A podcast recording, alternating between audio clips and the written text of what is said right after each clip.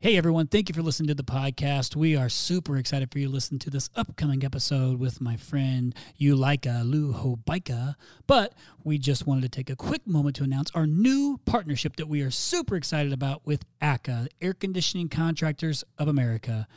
After a previous podcast, episode numero 11, with ACCA CEO Bart James, we knew we wanted to go deeper into a partnership so we could serve the HVAC industry more together. So thank you to ACCA, Air Conditioning Contractors of America, for the partnership. We're grateful, and we look forward for what's to come and hope you enjoy this upcoming episode again with Lou Hobaica. Hello, friends, and welcome to The Point, the home services podcast that focuses on marketing and operational solutions to help you get better. Because if you're not getting better, you're getting worse. Now, let's cut through the bullshit and get to the point. If you're not getting better, you're getting worse. Did you hear that, TP? If you're not getting better, you're getting worse.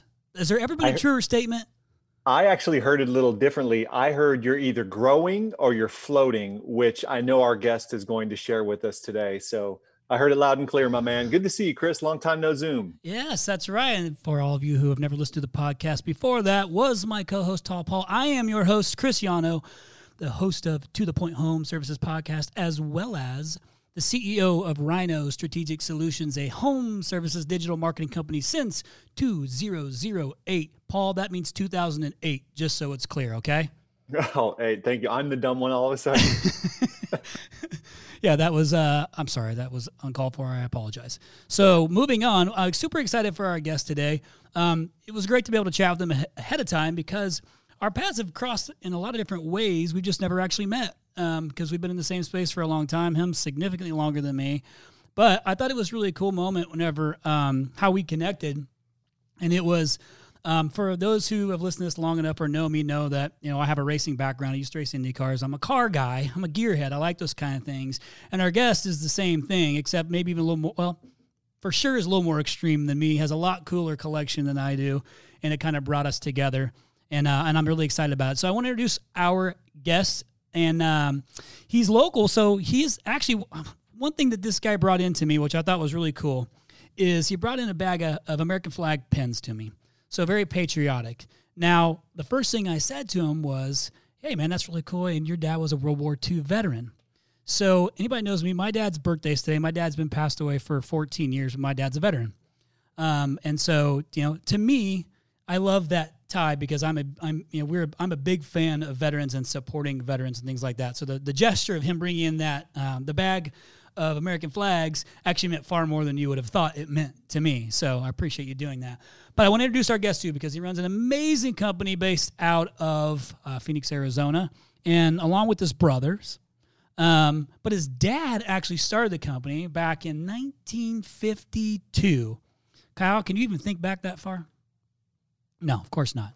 So his dad, Paul, created the company back in 1952, which was called Hobaica Refrigeration, I believe, at that point. Is that right? That's correct. Okay. And so it's since progressed and grown, and but the same amazing reputation. I loved some of the old pictures I saw of the trucks and the old building that had, I think it said commercial and domestic versus like commercial and residential like you would normally see. I thought that was pretty cool, but... I want to go ahead and introduce our guest, Mr. Lou Hobaica, who is the president of Hobaica Services. Lou, welcome to the show, my friend. Hey, thanks for having me, Chris. Excited to be here. Wonderful. So Lou's going to share a lot of awesome stuff because they have such a reputable company here in the Valley, and they've done, and he's been a part of a lot of different things. And so some of the things we talked about pre-podcast, we were able to discuss things he's been a part of that I didn't even know that have been helpful to the industry and to the trades as a whole. So I'm going to talk about those things today. But so first thing I want to get to is one, my wife's going to love the fact that you're an ASU alum, right? I am. Arizona State, so is she. Go Devils. There he goes. So I am a Purdue fan. Go Boilermakers. We don't say that too loud during football season. Probably one of the cooler things is the fact that and I could be wrong. This could be a complete assumption, but are you also a Guinness fan? I am a Guinness fan. I became a Guinness fan when I actually visited Dublin and became a true Guinness fan. So, because there's no Guinness like Dublin Guinness at the Guinness factory. Ain't kidding. That's so Guinness. Cool story. Kind of cool and scary at the same time. My wife, myself, and our kids were in Ireland when this pandemic hit, and they cut off travel to get back here. We were all there. But while we were there, we both tried Guinness for the first time in Ireland. So it was like legit. It's legit stuff. And after looking at Guinness, thinking like, this beer is really too dark. It's going to be disgusting. I tried it. It's amazing. It is a really good beer. But you also can be tainted, because once you have it over there and then you get it here, it's a different experience. It's just not the same. Stuff, no. So, really? Like on tap, in can, just completely different experience. It's all in the pour, I believe. It's all in how you pour it and serve it. And it's like, it's a thing. It's like, you don't mess with it, especially in Ireland. Like, you do it the right way. You got to have that head. Got to have that head on there. And but it's such a good beer. Now, are you also, and I've seen this, are you also a big Cardinals fan? I'm a big Cardinals fan. Yeah, same here. So, huge Cardinals fan. If you saw a big white truck, lifted truck out there with a big Cardinal head in the back, that is mine. Been a season ticket holder for 15 years now. We did a lot of work early on with Coach Arians when he was out here, so supported his charity. So we got to become friends with the Arians family, and then inadvertently with Pat Peterson and Larry Fitzgerald and those guys. So we've been able to do some cool stuff with them, even though we have nothing to do with that. But it's just been kind of fun. But I'm a huge Cardinals fan too. But it's been said that Lou is also one of the most likable guys you'll ever meet. And I knew within the first minute of meeting Lou, that's pretty accurate. Yes, I am one of the most likable people you'll ever meet, and that's how we brand our company. Our entire staff team were the most likable people you'll ever meet. That's what differentiates us. Yeah, and I think that if you watch any of the videos that you do, and you guys do a great job of putting out video content, things like that, that it really comes across, you know, that's genuine. That's really who you guys are. And so I want to jump into that. Like, to go ahead and let the listeners know, let's go ahead and share with them really how you got in the trades, like, you know, and then where you're at today, just like kind of that process to let them know before we go into some of the details on like where were you, and then where is Hobaica Services today? We good with that? Sure. All right. Yeah. So I'll go over my story. Great. My dad came here about 3 years old in the early 20s, immigrant from Lebanon. His parents, couple sisters, and him attended St. Mary's grade school and high school local, served in the Army, fought in Battle of the Bulge on the front lines. He was a radio operator. And so he got out of the Army under the GI Bill. He attended Phoenix College. So he gets to the college, sits with the counselor, and says, I want to be an electrician. I know electrical, I want to be an electrician. Counselor says, well, Paul, I'm sorry, the electrical school's full. Says, you know, don't have any room for you. And he's dejected and, you know, not feeling too up. And but counselor says, but we have a new and upcoming industry. It's called refrigeration. And it takes electrical, mechanical, business. I think it'd be a perfect fit for you. And he said, okay, I'll give it a shot. So he took refrigeration and business, graduated, worked for a few small companies, but in then 1952, he started his own company, Hobaica's Refrigeration, out of his garage, served local grocery stores, farms, dairies, bars, and such, and Phoenix started to grow, started to just boom, and we started getting the oven effect. We were holding in the heat, so air conditioning became really a necessary event in the 60s. And like companies today, my dad had trouble finding honest, ethical, hardworking individuals that were skilled that could be team members for him. Even way back then? Even way back then. So my mom and him put their heads together and a few other things together and just created their own employees. So they had 7 kids, right? Yeah. So we all worked in the company, and we all cut our teeth working in the company. I had a paper route, I painted houses, I insulated homes, I did pretty much anything. I would build motocross bikes and sell them. I was a hands-on guy and started working for my dad at about 13 years old. And I didn't hold the flashlight for my dad, but I was the helper for the technician that needed the most help that day. So sure. I'd ride with all the technicians, I'd help them out, and I'd usually get the dirty job. So you literally grew up in the business. Yeah, I did. So, you know, Lou got stuck in the attics. I had to go crawling through the attics and do the nasty stuff. But I was able to learn, you know, the real effect and really what hard work was. Work ethic, yeah. Yeah, exactly what it was. Yep. Continued on, attended ASU. Like we said, go Devils. Got a business degree. My brother Paul received an engineering degree, and another brother Mike with an engineering degree. And we bought the company in 1989. Got it. And at that time, it was just Paul and I. And total of 8 people in the company, and we were 2 of them. So it was a real small, maybe $800,000 company. So we Nobody else in the family? No, it was just Paul and I originally that bought it. Okay, okay. The others didn't want to have anything. So we had it valued, and you know, Lou and Paul didn't get anything for free. Sure. We purchased it at street market value, and we bought the building, and you know, we just moved on, and my brother Mike joined us about 6, 7 years later. But then we've grown the company thus, and that's a little bit about how we came to be. Love it. So where is the company at today? Are you able to share that? Sure. In respect to? Size-wise, I mean, how many employees, things like that, so the listeners know. We're 40-some-odd employees. The most we've ever been was 60, and that was in 2008-ish, okay, before something tragic kind of happened, and it affected a lot of us at that time frame. I remember. We're $10, $11 million service retrofit. Perfect. Great. Super respectful. I mean, if you survived 08, that whole area, that's when we launched this company, was in that recession. And what's ironic about it is it completely prepared us for this past COVID thing. But what's interesting, if you think back to like 07, 08, 09, is people were transitioning from Yellow Pages more to internet. And it was still kind of like a scary thing to make that transition to internet marketing. And so what happened when the recession that time hit is people had their backs are against the wall. So they had to do things they might not have done comfortably before. So they decided, well, I'll give it a try. And so we actually came out of the gate really strong online. And I kind of told you the story of how we got there, but it kind of pushed people who might not have normally been comfortable to do internet marketing to do it then. So it's kind of a neat deal, but you made it through it. And I'll bet you, right, if I was a betting man, which I'm not, but if I was, that what you learned from that experience certainly was helpful as you guys went into this March, April of COVID stuff. So definitely. I mean, throughout my business life, buying the business in 1989, we've gone through many, many business challenges. I can't even count them on 2 hands. And every one of those, I mean, they're never any fun to get into, but every one of them is a great learning experience. You really dig deep. You figure out how to do things better, faster, stronger, more efficient, make more money, and just trim things down so you're better through all those situations. And this whole COVID thing's no different. We're a better company from it, and we're going to take a lot of the practices that we've implemented here and move forward with them. Yeah, that's excellent. Well, for those listening here in the Valley, Hobaica is a very reputable name and a really good business. So you guys have done a great job. So what I want to do is, because this is great for our listeners, because a lot of folks, I mean, and our listeners are of all shapes and sizes, but all in the home services space for the most part. But things that they can take away is really what from that you've maybe learned throughout your tenure, good and bad, because obviously I think that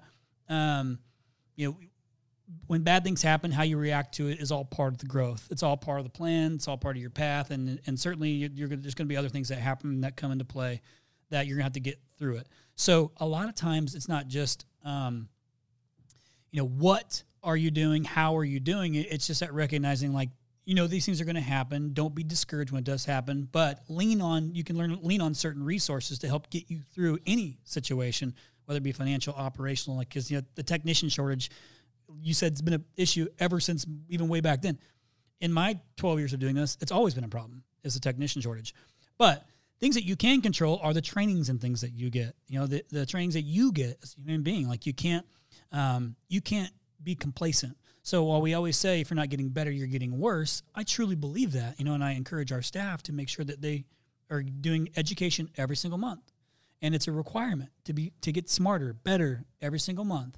Now, you've had a lot of trainings, I'm sure, over the years, you yourself as well as your staff. You have to go through a lot of different trainings and things like that. So one thing I would like to ask you from your experience is, what's the best training along the way that you've gotten? And then for you personally as a leader, and then what are some good trainings that you would recommend for like the teams out there, for technicians, things like that? Like, it can be either or, and it's just, it can be a specific type of training, a partnership training, or like whatever it is to you, I think is what I'm looking forward to. Hopefully they can be like, okay, that's something that I can potentially implement or go down that path to try to figure it out.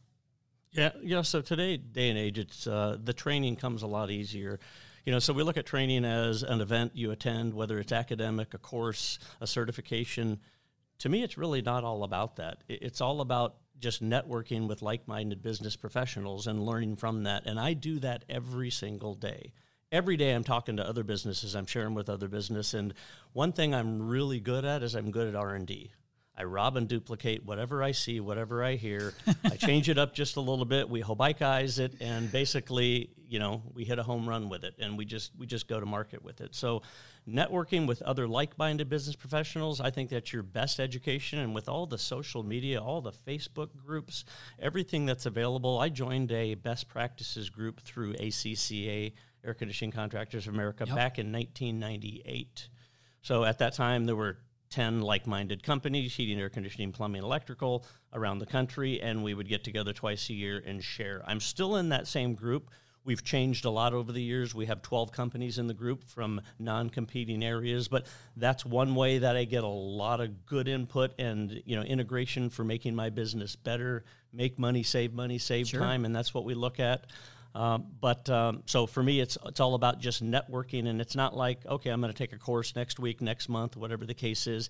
It's every day you got to be reaching out, and the best thing to do is just share what you do. You know, be an open book, because it doesn't really matter what you share. Most of the businesses that you share it with, even your competition, they're not going to implement it and get it working. And it just takes a lot of work to take an idea and actually get traction with it and put it in place. So they usually don't happen. So I'm not worried about my competition or what I do. I'm an open book. I'm an open shop. I'll show anybody anything that I do. Nothing secret. There's plenty of business, and most of them won't do what I do because it's not easy to do. So on the team side, I mean, there's all kinds of organizations that we're associated with, Service Roundtable, Air Conditioning Contractors of America. There's local mechanical trade contractors of Arizona have a lot of good education, Electric League, Heat Pump Council. There's a fast-track HVAC apprenticeship program. In 6 weeks, I can have a fully vetted maintenance tech ready to go. It's through an organization called BTI, Better Tech Institute, and so that's local here. That's an excellent organization. We do a lot of online education through Lennox and through EGIA, so I have a whole training curriculum. We've had our own apprenticeship program since the mid-90s, and the best way to be able to grow your new field talent is just grow your own, right? You're not going to go find it. If you go find something from somewhere else, they're usually floating from company to company, and they're not Hobaica or Rhino material, right? It needs to be, you know, they need to be a team-oriented individual and have the same values that you're representing, so they can communicate in the same way that you want to be remembered in. So we build our own, and we've been doing that since the mid-90s, and to me, that's the best way to be able to do it, and just utilize resources that you have out there in a platform to be able to strategically follow. So it's important to lay it out so your team can know exactly what they need to do to get to A, to B, to C, to D. So, I mean, there's no smoke and mirrors, and it's really up to them. Yeah, so it's, a couple things that I heard you say is, one, you need to be humble enough to go to your peers and find out if they're doing it better and be okay with knowing they're doing it better or something better, and then being able to learn from that and then make it your own. Your R&D is rob and duplicate. I've never heard that before. Pretty awesome little acronym. I saw Tall Paul laughing over there whenever you said that. But what's interesting, Tall Paul, if you remember, we've on it for a couple different guests, we've heard the same thing in different ways, but the same thing is you find somebody who's doing something that's working really well, you take it, you make it your own. Yeah. Because not all businesses are equal. You have a question, Paul? Yeah, I want to go a little deeper on that, because that's kind of a reoccurring theme we hear. And what we're hearing is that most successful companies don't operate in a vacuum or in a silo. Like, they've got a network of people. Where do you start with that? Like, if you've not been in that, you know, world before where you have a mixed group or a peer group, where do you start with that? Where would you encourage some of our— you mentioned a couple, but what's kind of step one? I'd start on Facebook. There are all kinds of groups, whether they're technical related for technicians, field individuals, but for owners and managers, I'm involved in many. But anyways, that would be the best place to be able to start, just on Facebook. And everybody's willing to share from around the country, especially non-competing. Just join local organizations like, you know, I had mentioned MTCAZ, the Electric League, Heat Pump Council. There's several, and just network with the other contractors and businesses. And believe it or not, most companies are willing to share pretty much anything and everything they do.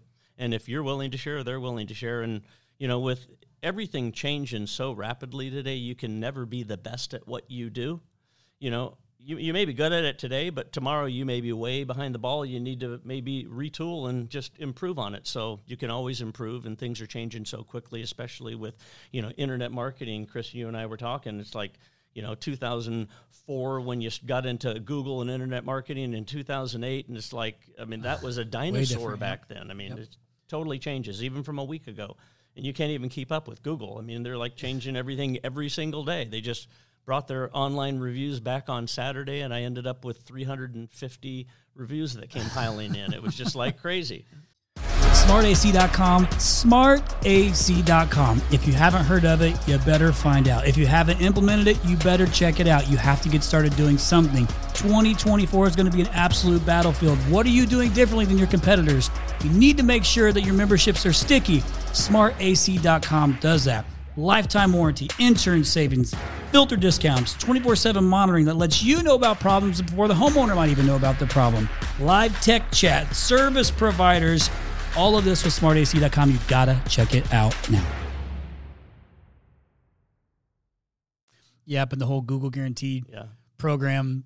If it sits stagnant for 90 days, you got to restart it. And then with the COVID stuff, a lot of it sits stagnant. It's like it's just a constant chasing it. But you're right. It's no different for us. I think that one thing that's made Rhino so successful is the fact that we don't want to be the same company today that we are tomorrow. We're always trying to be better. We'll always say, no 0 days. Every day, keep chipping away at being better at something. Yeah, so I heard Tall Paul mention at the beginning of our talk, it was like floating and sinking. So, I mean, basically, you can only float for so long, you'll eventually sink. Right. So you always have to keep airing it up and changing things and just make things better. Yeah, no, spot on. Tall Paul, thanks for that good insight, brother. Hey, I got that from Lou. I saw that on a YouTube video. Like, we're friends on Facebook. We've never met. Maybe we've met in real life, but I learned that from you, my friend. So thank you. Oh, you're welcome. Wonderful. So moving on, by the way, I never heard of the Fast Track, that BTI group. That's pretty interesting because we really try and get involved with as many companies as we can to incubate technicians. So anytime we can help promote that, I think if anything with COVID, what it exposed is the fact that I'd rather be a part of a company that's an essential business. Sure. And maybe, you know, the news or the, you know, being a technician isn't glorified. I'd like to think that being an essential business is pretty dang important. And that COVID, if something else ever happens again, guess who's working? Essential businesses. You're exactly right. Yeah. You know what? So I'm a big advocate of those who are wanting to get into the trades early. So when I ask this question, and I've never done this before, but I want to, and you might be like, this isn't how I would think of it, but as I try to put myself in the shoes of our listeners and maybe even pigeonholing it down to those who are really new, maybe even 1, 2, 3 guys who are still just trying to figure it out. Cause you know, a lot of times it's a technician who stepped out and knows the trade, knows the technical side of it, but doesn't understand that he's actually he's a business. He needs to understand the business side of this thing. But if you had to put in order of if somebody's running a business, how would they run this business of importance? If you had to put an order, and I have it on your paper too, if you need to reference it too, is operational, financial, sales, marketing, and technical. If you had to put those in order, how would you put those 5 things in order for the business to be successful? Well, hindsight 2020 makes me look really, really smart. So if I could do it all over again, I would put financial number 1. So you have to understand financials and how the numbers work. I see so many companies just jumping through hoops, running so fast, and they're just not making any money. They don't know how to make money. So reading a balance sheet, right? Understanding an income statement, understanding your direct costs, your overhead costs, variable overhead, fixed overhead, what labor brings with it. Labor will bring 3 times its multiple in overhead costs with each dollar of labor. So every dollar of labor is going to cost you three times that in overhead. And then on equipment parts and pieces, it may cost you 50% of overhead. So understanding that variable and the importance of labor and man hours, gross profit, where you need to be able to make money, and how you manage that throughout the month, managing your break-even throughout the month, KPIs, are your KPIs aligned with your financials and actually making the money, the profitability that you want to make? budgeting, forecasting, and sticking and modifying a budget. So yeah, we forecasted for 22% growth this year, and we had a nice budget set. Everything's all good, and you know, things happen. Sometimes right. You got to go back and you got to retool and readjust pivot. Your budget, right? Yep. So that happened, and when the whole COVID thing, we pulled our budget up. We had an emergency strategic planning meeting, and we made sure that we got things dialed in, and we managing cash flow. Sure. The importance of managing cash flow is huge. So I would put financial first, understanding numbers, and technical is going to come last, believe it or not. So that would come number one.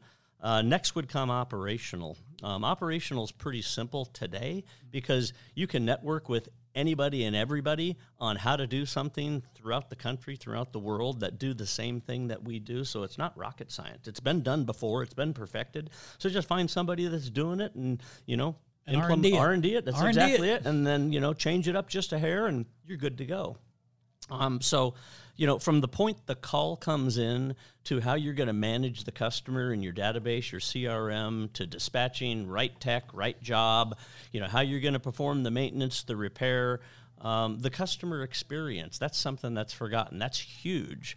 So we have, we're really big on video training. So we have all of our training on videos. I mean, the easiest way to be able to learn and apply something is watch a video. Why do you think YouTube is the #1 site? Nope. Available. I mean, everything YouTube. So watching a video on our entire customer experience, how to present yourself, how to create that positive, memorable experience so they'll long remember how you made them feel, asking for a 5-star review, asking for referrals.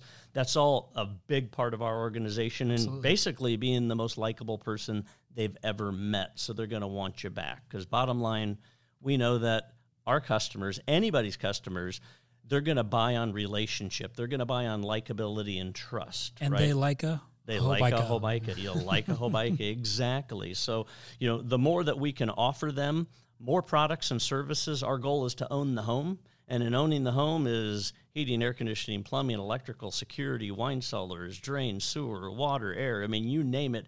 It's all of those parameters. And if our customers love us, people like to buy from people that they like. Not necessarily the lowest price. So, you know, we're in and owning the home is really our market. So hey, operational. Real quick before we move on, will you share with the listeners, too, what you were telling me about the wine cellar stuff?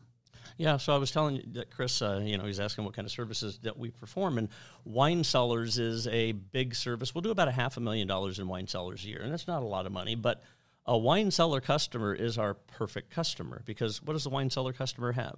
They have a big home. They usually have multiple homes, right? And if you have a big home, you have a lot of air conditioning, you have a lot of electrical, you definitely have a lot of plumbing, drain, sewer needs. Right. You have the wine cellar. You want to be safe and secure, so you need security. You want and need all of this, and you want to just rely on somebody that you trust, that you know is doing the right thing, so you don't have to look over your shoulder and make sure. Somebody you like and you trust, and basically you're a home run with that type of a customer, and that's our perfect customer. I thought that was great, so I wanted to make sure our listeners heard that because I actually had not thought of that. But when you said it, it made perfect sense. Were you gonna say something? I will say that the wine cellar customer is probably our favorite type of customer, too. So, right. Hey, so there's so many spots where we can go deeper. I want to go back to the financial piece. Is that okay for just a moment? Sure. So you talked about, you know, managing your month to your break-even point.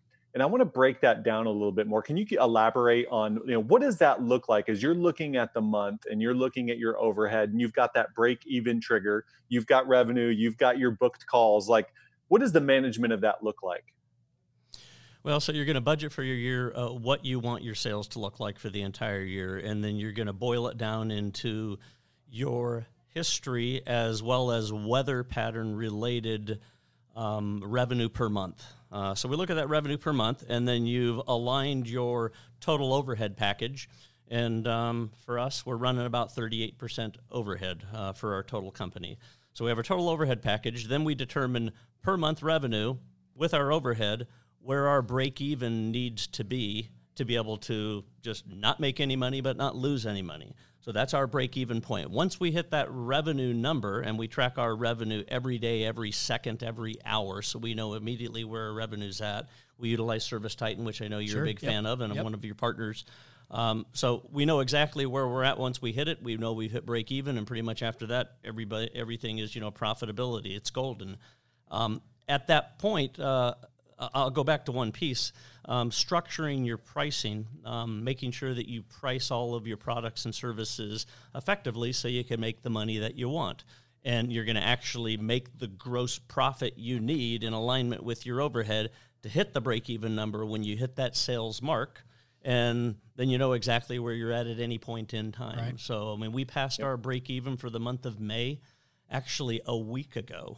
So we're going to have a banner month. We're 60% up this month over last year. Yeah, which, hallelujah, because if the previous year we didn't get quite the weather that we got early. It came so late last year out here. Yeah. So it's important to manage that number and know exactly where you need to be for cash flow, as well as, break even and making sure that you're going to make money every month. So I don't look at it as making money every month is important, but my goal actually is to not lose money in any one month. And if I'm able to accomplish that goal, there are huge banner months that we just win big with, and you're going to make money if you have everything identified and lined up properly. And if you don't lose money in any month, that takes the wind out of your sail. That just sucks. Yeah, for sure. Perfect, man. I appreciate that in-depth explanation. I think that's going to be super helpful. So, Paul, thanks for asking that question, brother. Yeah, man. So you went number one, financial, number two, operational, and then what's next on this? I know you said technical's last, so it's either got to be sales or marketing. Yeah, so we're going to go to marketing. Okay. You have to define your brand. You have to know who you are, your story. Really good. You have to have a story. You have to be memorable.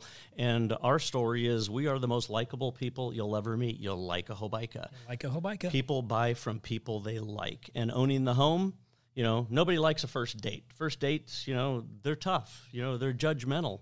How's it going to go? Are you going to get a second date out of it? So we really market heavily to our existing customers for all of the services that they need, and then referrals from that. That's our best opportunity. So defining your brand so you can market yourself strategically, ongoing in a way that you want to be remembered. If you don't plan how you want to be remembered, I guarantee your customers are going to remember you in a lot of ways that you probably don't want to be remembered as. So we want to make sure we're remembered as the most likable people you'll ever meet, trustworthy, honest, we're there for you.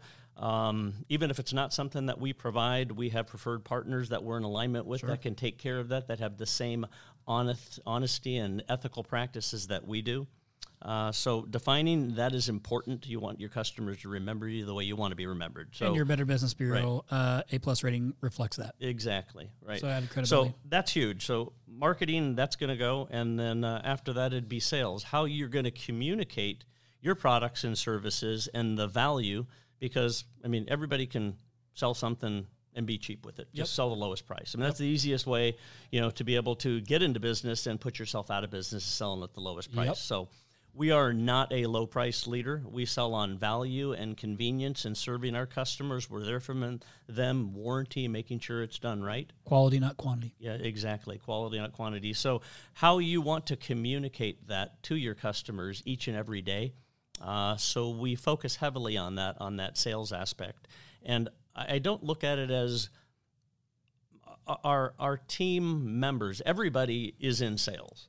But we actually don't sell anything. We educate. We inspect, right? We identify and recognize something, and then we educate our customers and provide solutions. And one thing that I found over the years is one thing that our technicians are not good at, it is delivering an A to Z presentation on their findings after they come out of the attic, off the roof, from outside, and talk to the homeowner, because Chris, you know as well as I do, you got 1,000,010 things to do, and the last thing you want to do is be spending time with a technician listening to what's wrong with your home.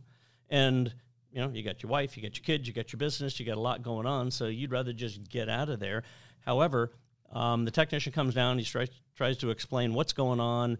You have this going on, this going on, this could happen, Chris, here's some solutions, and, you're off on a different tangent. You're not even listening. A technician gets nervous and he starts to fire hose you with information, hoping to get you back, and he just blows the whole opportunity.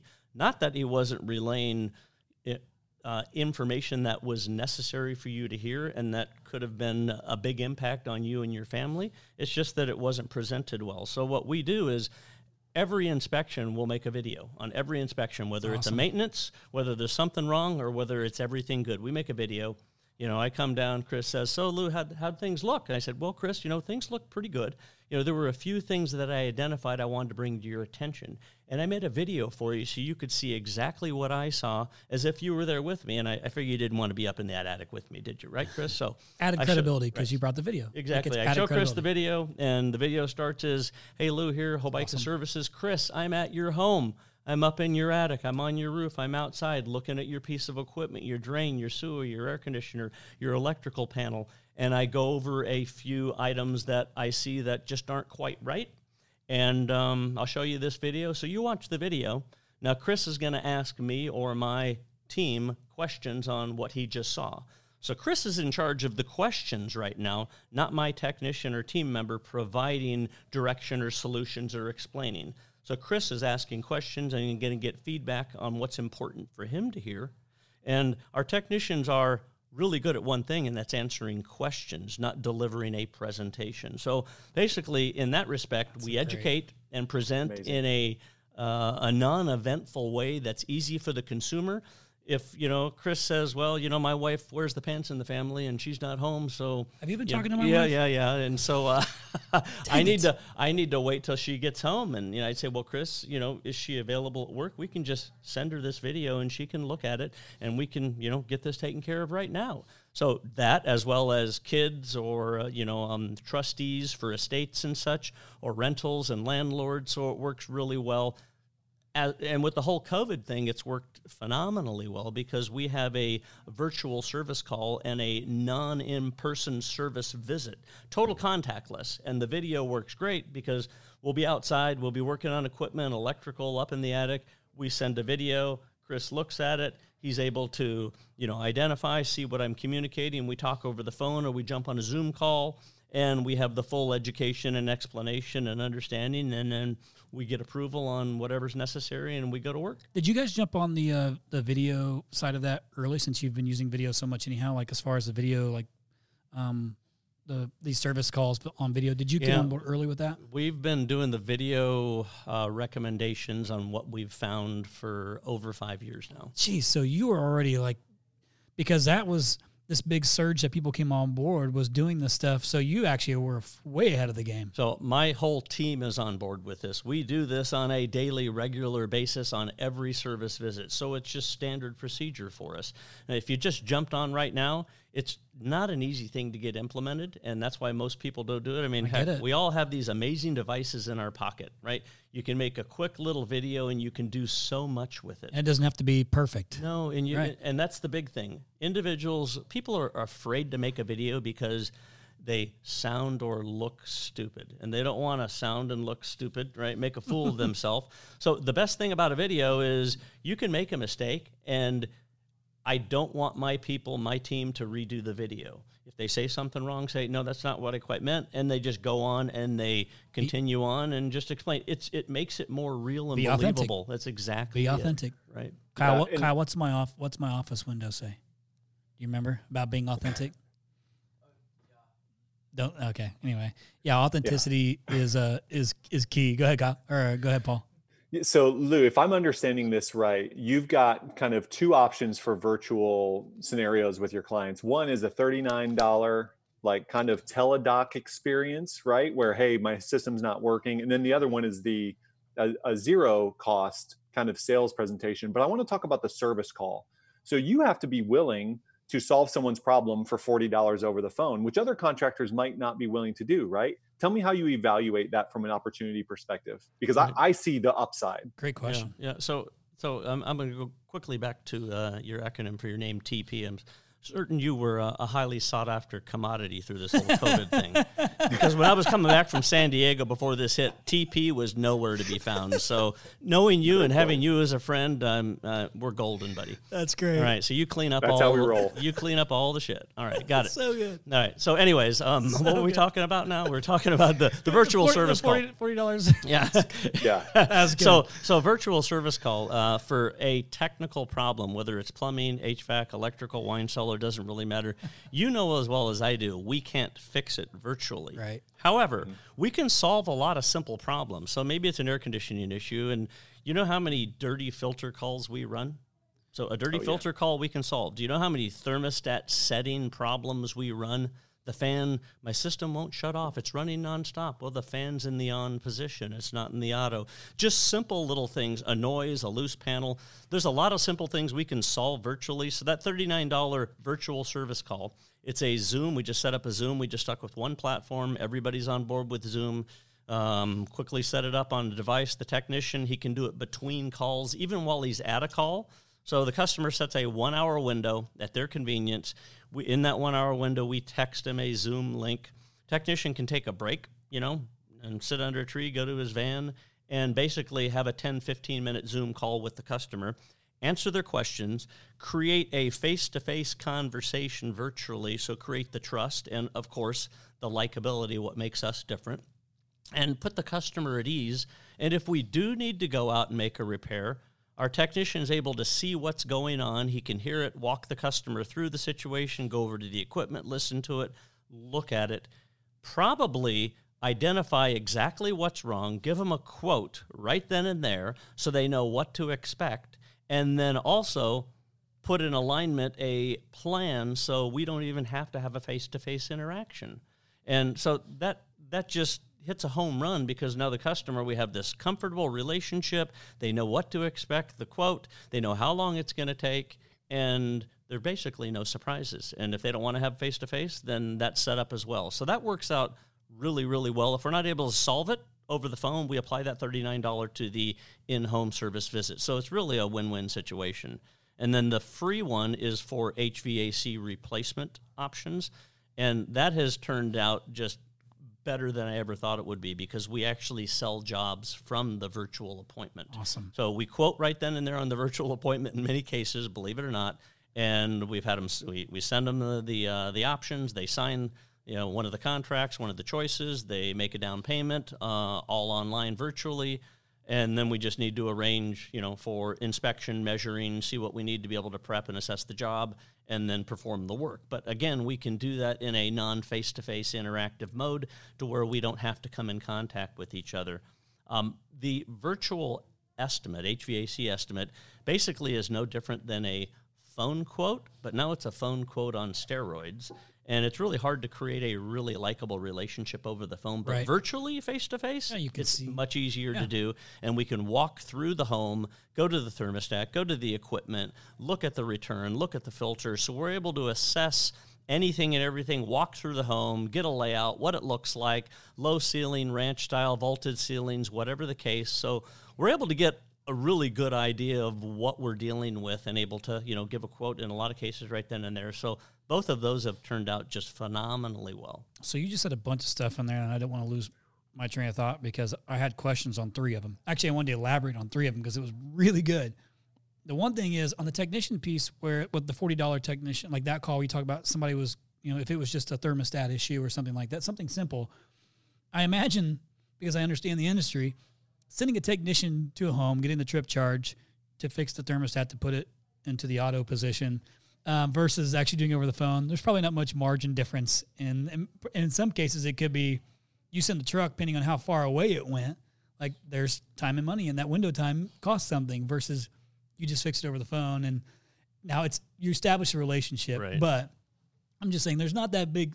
So let's talk about making money with the two of those. For sure. $39, I mean, we're spending 10, 15 minutes maximum. There's no travel. It's exactly where you were located when you made the call. So nothing had to happen.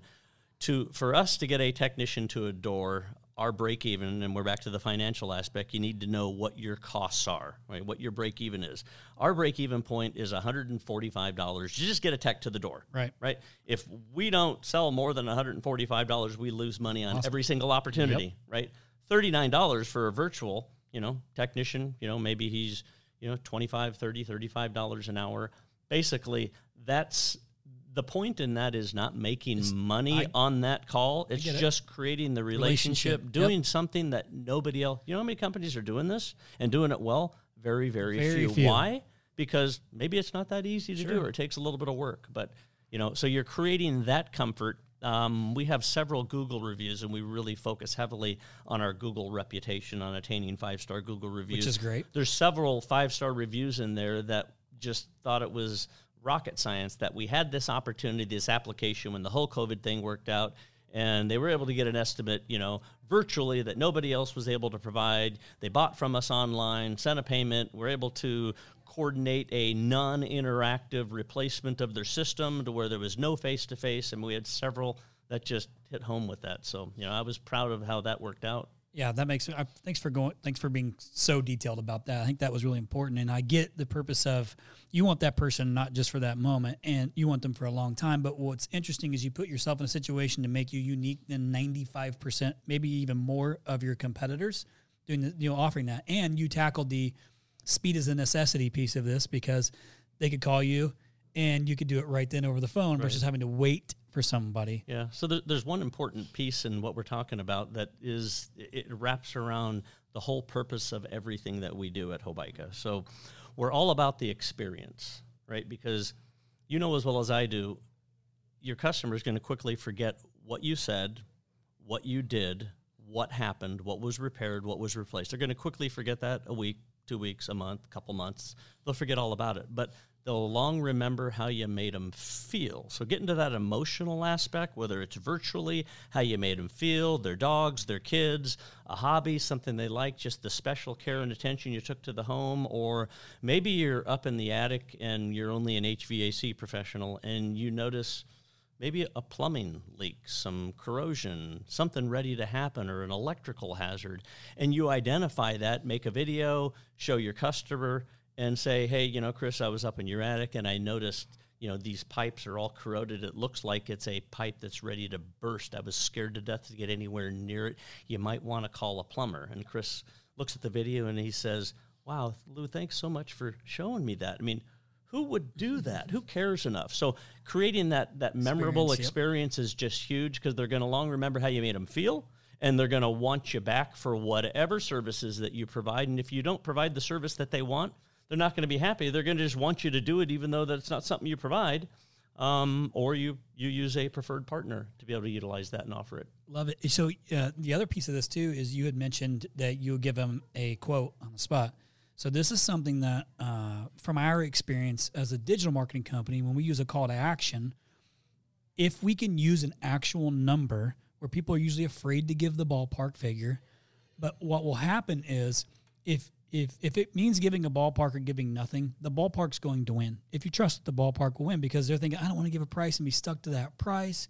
But if you give nothing, and they were looking for a ballpark and you give nothing, the likelihood that they call you back when you gave them nothing is much smaller than actually giving the ballpark figure. Yeah, I understand. So do you think is that a fair assessment based on that's fair, but I don't like ballpark figures because ballpark figures are a relative number to take care of a relative problem.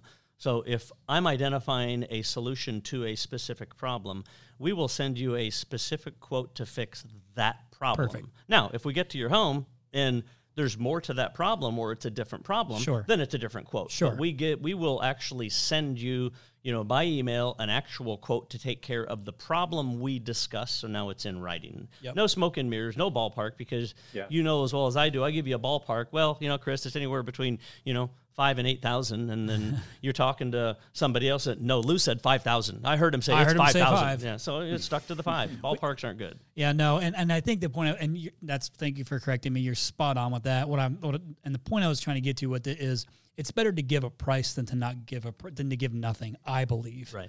So at least from our perspective, when we launch call to actions, we, at Rhino, we're tasked with bringing in new customers, period. That is our job. Right. And by giving a call to action when that has that price point in it, the likelihood of it actually converting into or becoming an actual customer becomes significantly higher. Sure. And so, if you do want to give a price, give a high price. Sure. One high price, no low price. Give it a high. And if they're interested, then, okay, maybe we can do business together. Perfect. But as long as you create the good experience, then that's exactly there you go. It. Boom. It's about the value. So the last thing on our 1 through 5 list was financial, operational, marketing, sales, and then finishing with the technical side. Yeah. So technical actually is the lowest end. It's the bottom of the totem pole, believe it or not. And that's why you'll see a lot of really good technicians go open business for themselves, because they're so good technically. So they figure, yeah, I can make money at this. You know, I can do everything that Lou's doing or whatever their boss is doing, the owner of the company, just because they're so good at the technical aspect. Actually, the communication, everything that we do in creating the customer experience is so much more important than the technical side. You can teach technical to anybody. Anybody can learn technical. It's much more difficult to teach the soft skills, the communication, the marketing, all of that aspect. That's the most important. But there's a lot of technical opportunities. You know, some of my best technicians have been, if we look at a technician between a level 1 to a 10, 10 being the best, some of my best technicians have been a 4 or a 5 in technical ability.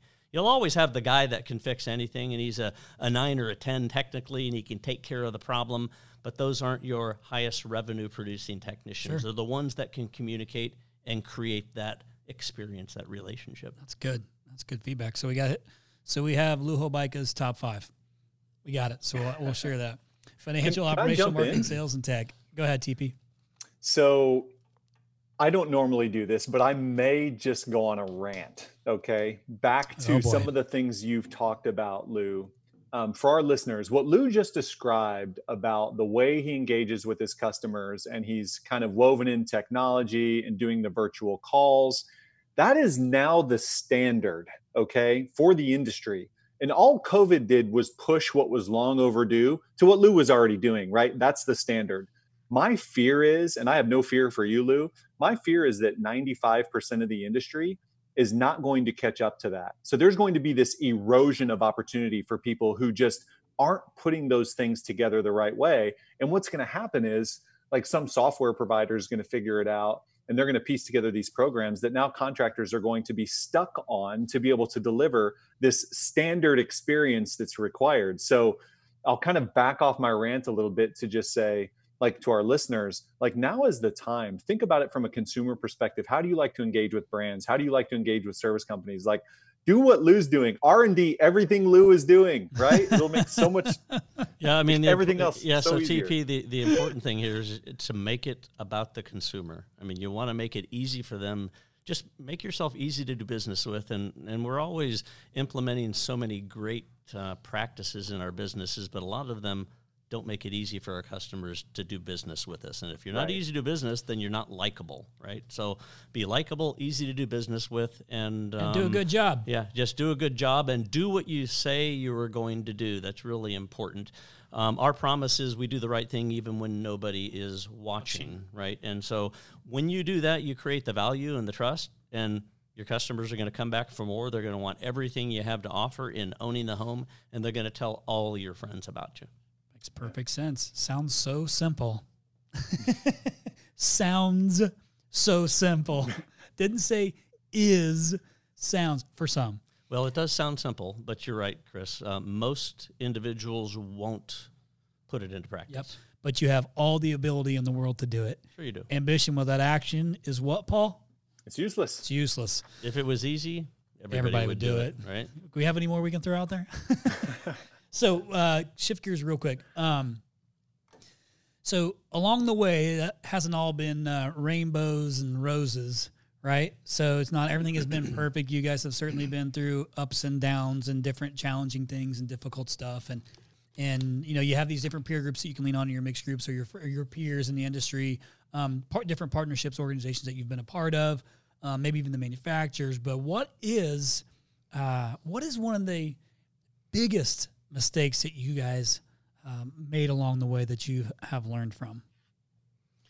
Yeah, so that's an interesting question because I've made a lot of mistakes. Sure. And mistakes are really good to make. I like to make mistakes, even at the time I don't like it and you don't feel good about it and you feel like maybe you're a failure, but you pick yourself up, dust off.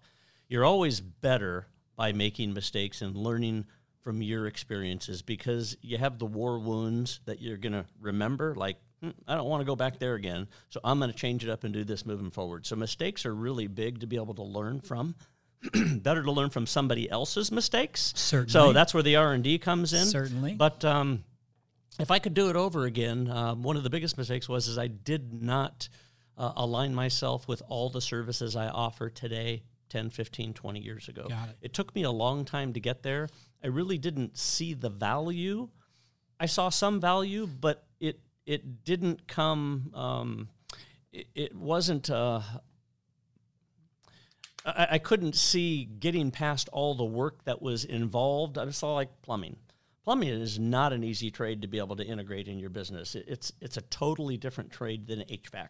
Electrical's more in alignment. The wine cellar was easy to be able to do. Security, video automation, that's a little simpler, but plumbing is a totally different animal. A plumber is not an HVAC tech. So I learned very quickly by implementing plumbing and bringing some plumbers in. That wasn't the way I wanted to go. Got it. So I don't hire plumbers. I make plumbers. Sure. And my plumbers know HVAC as well, and they know electrical. So all of my team are cross-trained, and I don't have separate departments. Got it. Everybody does everything.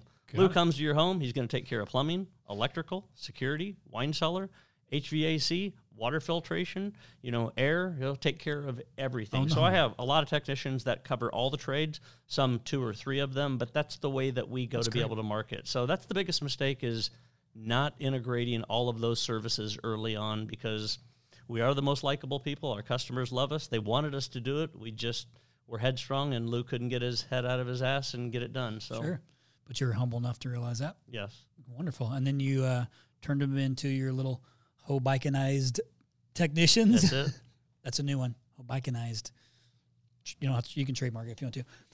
So next thing would be, what do you think is the hardest decision that you've had to make in your time with Hobaica? The hardest decision that you've had to make. Yeah, so good question. Hardest decision I've had to make. I'm a black and white guy when it comes to business. I do have a heart. I have a family. I have kids. I love life. But when it comes to business, I'm pretty black and white. So I cut all the stuff away, and I just say, okay, how are we going to be bigger, better, stronger, faster, make more money, save time, save money? The hardest part was the collapse of 2008, 2009. We were about, maybe 60 employees, and within a 2-month time frame, we cut in half. And that was 30 people that were team members, integrated. I mean, it takes a long time to look for, recruit, onboard, Hobaicanize people to be able to get them to communicate and be memorable in the way that I want us to be remembered with our consumers, customers. But yeah, that was the most difficult thing, was just cutting our team in half and having to go a different direction. And that lasted for a good 3 years in there. And then we were blessed with the hailstorm of the century. Right. And that was hailstorm was the gift that kept on giving. That was a saving grace. So that was a good year, 2011, because the hailstorm was September, October 2010. And then once all the insurance money started to come into play, 2011 was a banner year. It was like the rise of the Phoenix. But that was the most difficult thing. From heaven. And then, even though I'm a black and white business guy, that got real emotional at that time, just having to part ways with so many really good people. And they're still in the industry today, and we're friends, and there's no hard feelings. It was a really challenging time. Yeah, it just wasn't a financial investment. This was like an emotional investment. Right. There was a lot invested into those people. Oh, yeah. Yeah, so, everybody in this office is part of the Rhino family. It's something that I'm a guy that prays. I pray every morning for the Rhino family, and that includes my employees, my customers, my partnerships. All those people are, and of course, my own family, but everybody's part of the family, and we're invested. We're invested into them, their education. We're invested into them as human beings. This is just what they do to live their life. But you also got to have the black and white, especially like you're talking about, because you also work with your brothers. And I think anytime you bring family into it, my wife is the COO of Rhino, and I'm the CEO, but we're very opposite. Like we are very different, which is what makes it work. And the executive meetings, usually her and I are the two that are going out the hardest. Sure. But as we have other family members that come on board, everything is black and white. So business aside, business is ran by these metrics, these deliverables, these things. It makes it very clear, regardless of whether it's a family member or an employee, this is the way we run this company, and these are things that you're measured by. So it was a good segue for you to bring up the black and white piece of it, because you work with family, with your brothers.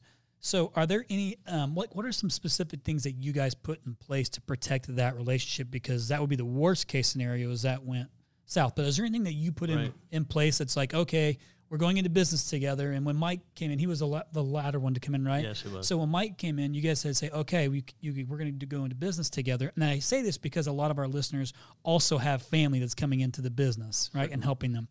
What are some good things to put in place to keep that very separate, in your opinion?